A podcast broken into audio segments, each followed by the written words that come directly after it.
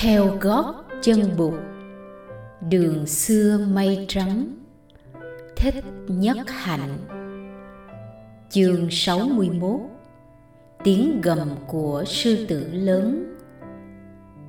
Mùa an cư năm nay, nhân một câu hỏi của đại đức ananda về đạo lý duyên sinh bụt đã dạy các vị khất sĩ về 12 nhân duyên như là động cơ của guồng máy sinh tử. Người bảo thầy Ananda Đạo lý duyên sinh là đạo lý rất vi diệu và thâm sâu. Các vị đừng nghĩ rằng có thể thấu hiểu được hết chiều sâu của đạo lý này bằng ngôn từ và lý luận. Các vị khất sĩ, ngày xưa thầy Uruvela Kassapa nhờ được nghe đạo lý nhân duyên mà thấy được và vào được chánh pháp. Ngày xưa, Sariputta cũng nhờ nghe được một bài kệ về đạo lý nhân duyên mà hôm nay đã trở nên một trong những khuôn mặt của chúng trung tôn. Này các vị, trong mỗi giây phút của cuộc sống hàng ngày, các vị phải quán chiếu về tự tính duyên sinh của vạn pháp nhìn vào một tờ lá hay một hạt mưa, các vị phải tập thấy cho được tất cả những điều kiện gần xa đã đưa tới sự có mặt của tờ lá ấy hay của hạt mưa ấy. Các vị nên biết rằng thế giới được dệt thành bởi những màn nhân duyên chằng chịt. Cái này có vì cái kia có, cái này không vì cái kia không? Cái này sinh vì cái kia sinh. Cái này diệt vì cái kia diệt. Sự sinh diệt của một pháp tùy thuộc vào sự sinh diệt của tất cả các pháp. Sự sinh diệt của tất cả các pháp tùy thuộc vào sự sinh diệt của một pháp. Trong cái một có cái tất cả và trong cái tất cả có cái một. Cái một tức là cái tất cả. Cái tất cả tức là cái một. Không có cái một thì không có cái tất cả. Không có cái tất cả thì không có cái một. Đây là chỗ vi diệu của đạo lý duyên sinh. Nếu quan sát cho thấu triệt tự tính của vạn pháp, các vị sẽ vượt thoát ra ngoài cái lo và cái khổ về sinh tử. Nói một cách khác hơn là thoát ra được ngoài vòng sinh tử. Các vị khất sĩ, duyên khởi chằng chịt nhiều tầng nhiều lớp, nhưng quý vị có thể phân biệt bốn loại. Đó là nhân duyên, tăng thượng duyên, đẳng vô gián duyên và sở duyên duyên nhân duyên là điều kiện chính yếu gần nhất. Như hạt lúa là điều kiện chính yếu để phát sinh ra cây lúa. Tăng thượng duyên là những điều kiện phù trợ như nắng, mưa, hơi ấm, đất màu, giúp cho hạt lúa nảy mầm lớn lên thành cây lúa đặng vô gián duyên, tức là sự tiếp nối không gián đoạn của dòng lưu chuyển. Thiếu sự tiếp nối thì sự trưởng thành của cây lúa bị gián đoạn nửa chừng. Sở duyên duyên là đối tượng của nhận thức, bởi vì nhận thức bao giờ cũng là nhận thức một cái gì. Nhận thức không rời đối tượng nhận thức. Hạt lúa, cây lúa và các điều kiện xa gần đưa tới sự có mặt của cây lúa. Tất cả đều là đối tượng của nhận thức, không thể tách rời ra khỏi nhận thức. Tâm thức vì vậy là một điều kiện căn bản của hiện hữu. Này các vị khất sĩ, sở dĩ có khổ đau là vì có sinh tử. Tại sao có sinh tử? Tại vì có vô minh nếu các vị quán chiếu và thấy được tự tính duyên khởi của vạn vật, thì các vị sẽ tiêu diệt được vô minh. Tiêu diệt được vô minh thì siêu thoát, được quan niệm về sinh tử. Thoát được sinh tử thì diệt được mọi khổ đau và lo âu. Này các vị, có tử là vì có sinh có sinh tử là vì còn ý niệm có ta. Còn ý niệm có ta là vì bị dính mắc. Bị dính mắc là vì tham ái. Tham ái là vì không thấy được tự tính của cảm giác. Không thấy được tự tính của cảm giác là vì bị kéo theo dòng tiếp xúc giữa giác quan và đối tượng. Bị kéo theo dòng tiếp xúc giữa giác quan và đối tượng là vì tâm tư không sáng suốt và an tĩnh. Tâm tư không sáng suốt, an tĩnh là vì tâm thức hôn mê.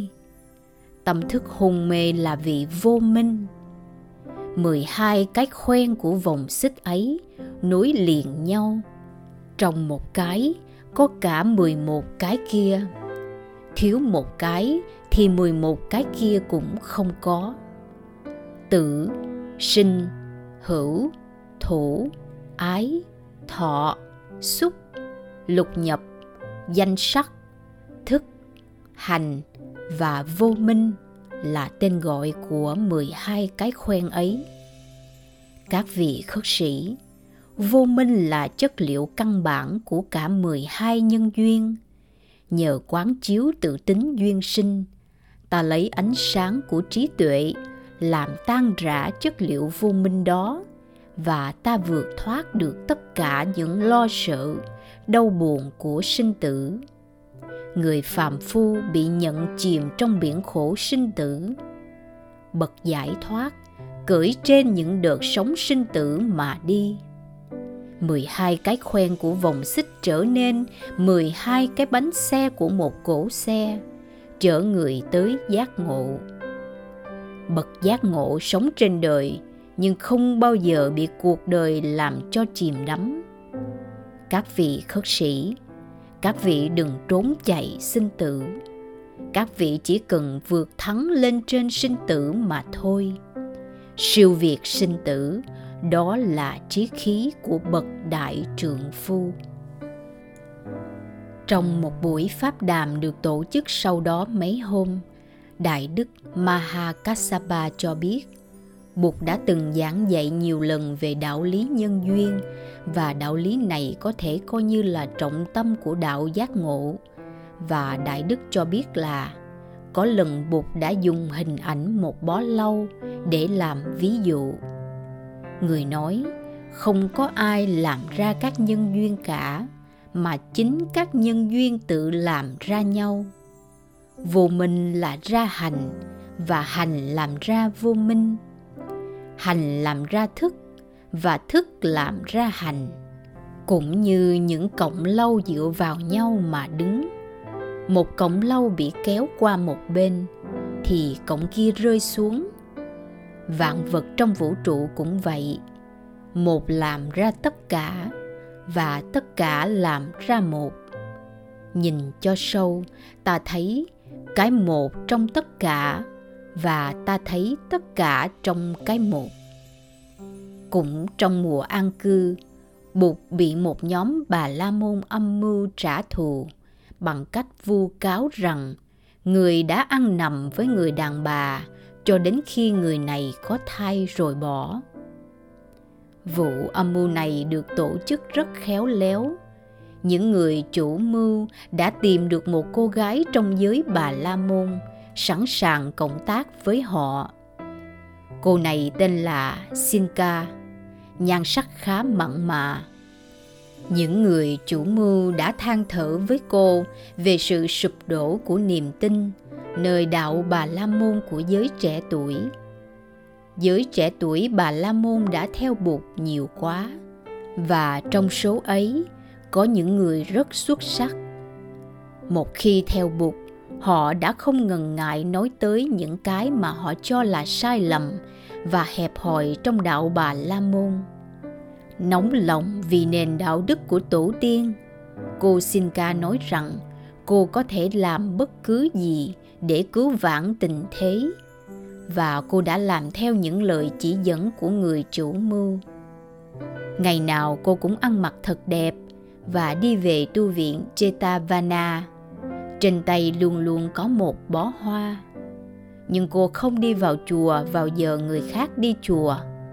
Cô chỉ tới chùa vào giờ những người khác rời chùa để về nhà sau khi nghe thuyết pháp.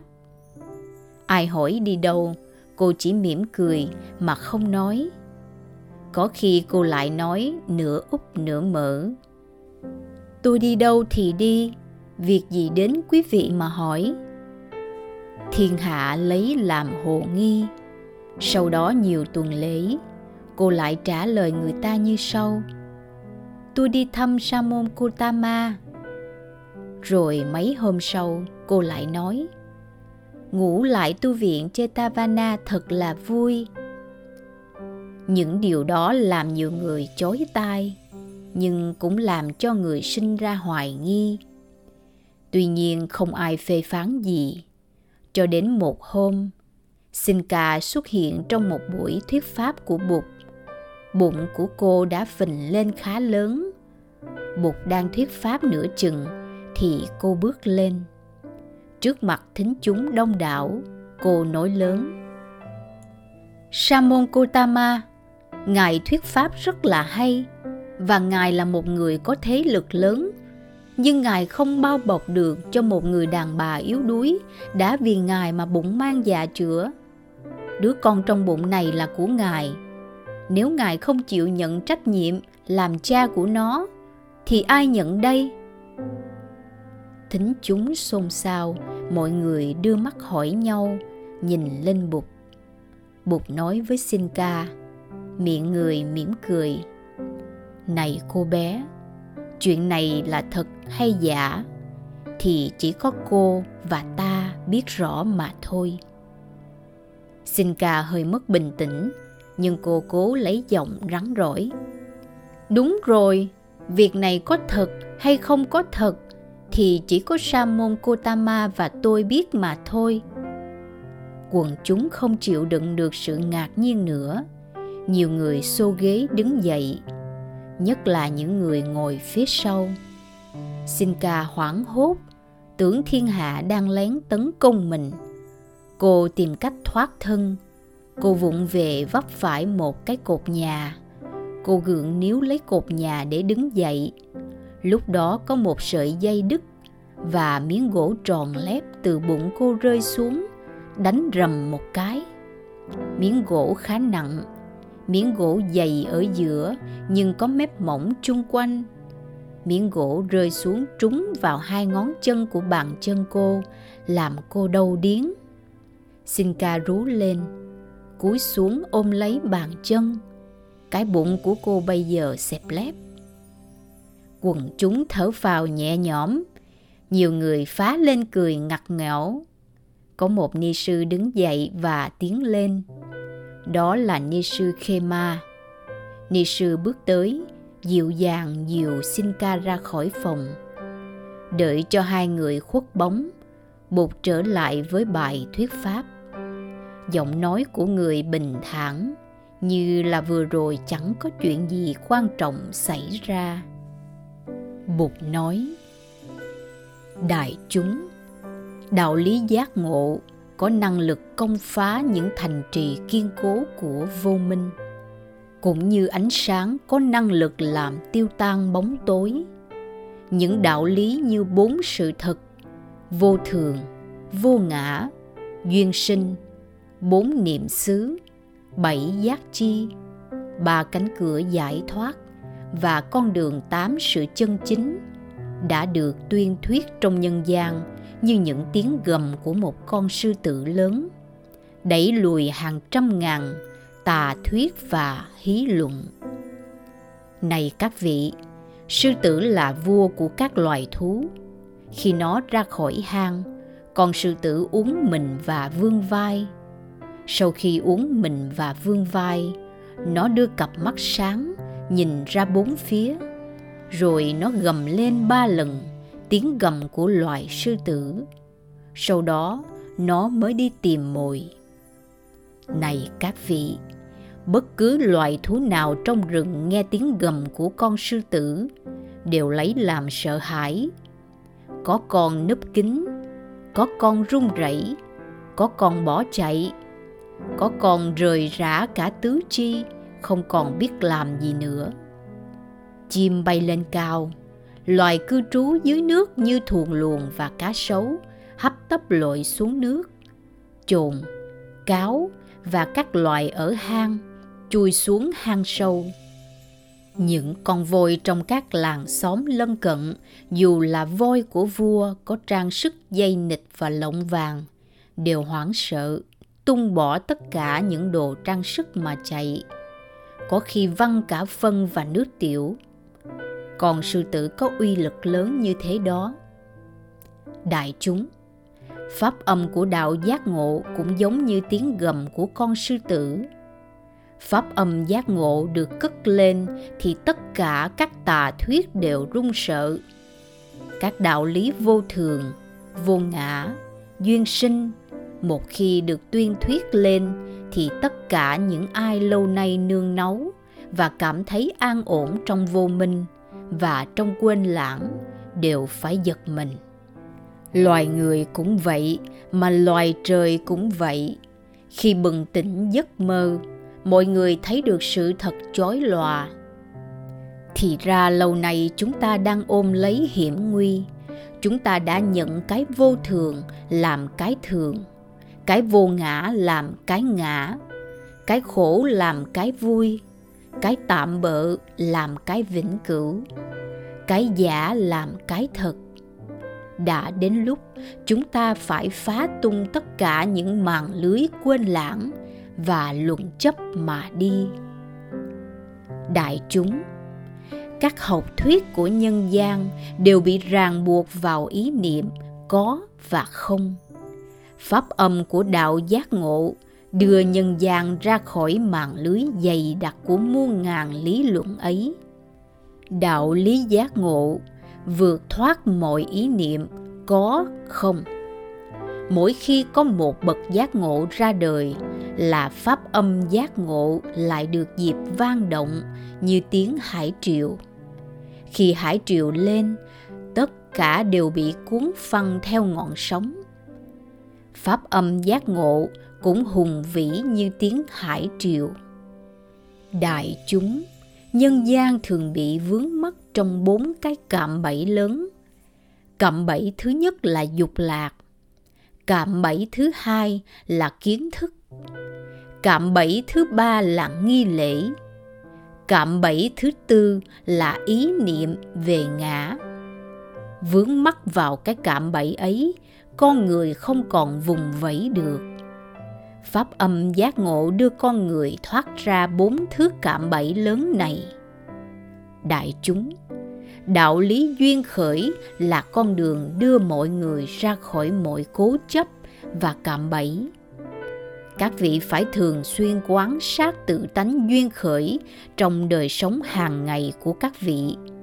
Nơi thân thể, nơi cảm thọ, nơi tâm ý và nơi vạn pháp đối tượng của tâm ý.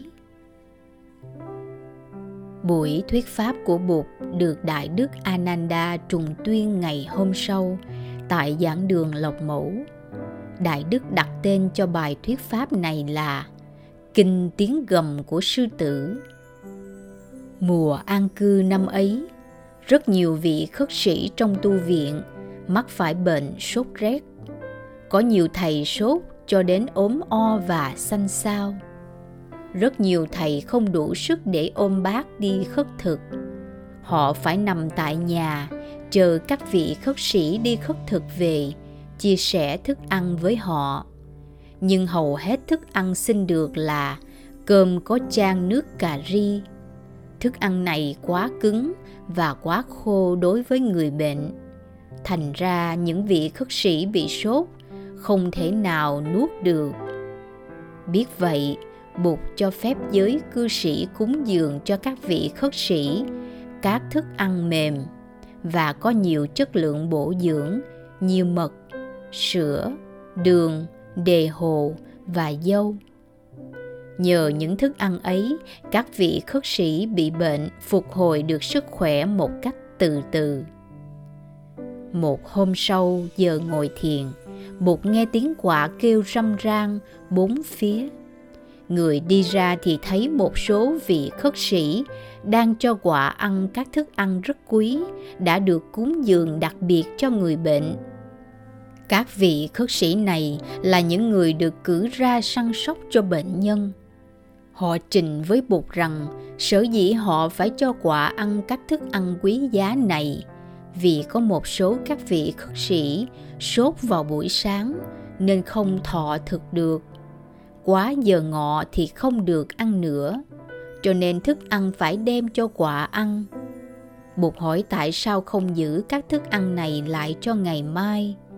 Các vị trả lời là họ không được phép giữ thức ăn qua đêm. Bụt dậy trong khi bệnh, các vị khất sĩ có quyền thọ thực sau giờ ngọ và cũng có quyền giữ các thức ăn đến ngày hôm sau. Một vị y sĩ tại thủ đô gặp Đại Đức Sariputta và đề nghị với Đại Đức một thứ thức ăn được chế biến bằng năm yếu tố có nhiều đạm để bồi bổ cho các vị khất sĩ đã vì sốt và rét mà trở nên ốm yếu xanh xao. Hết chương 61 tiếng gầm của sư tử lớn. Kính mời quý khán thính giả đón theo dõi ở phần tiếp theo. Chương 62 Đừng vội tin, cũng đừng vội bài bác. Qua phần trình bày bởi giọng đọc Liên Hồng Phúc. Xin chân thành cảm ơn.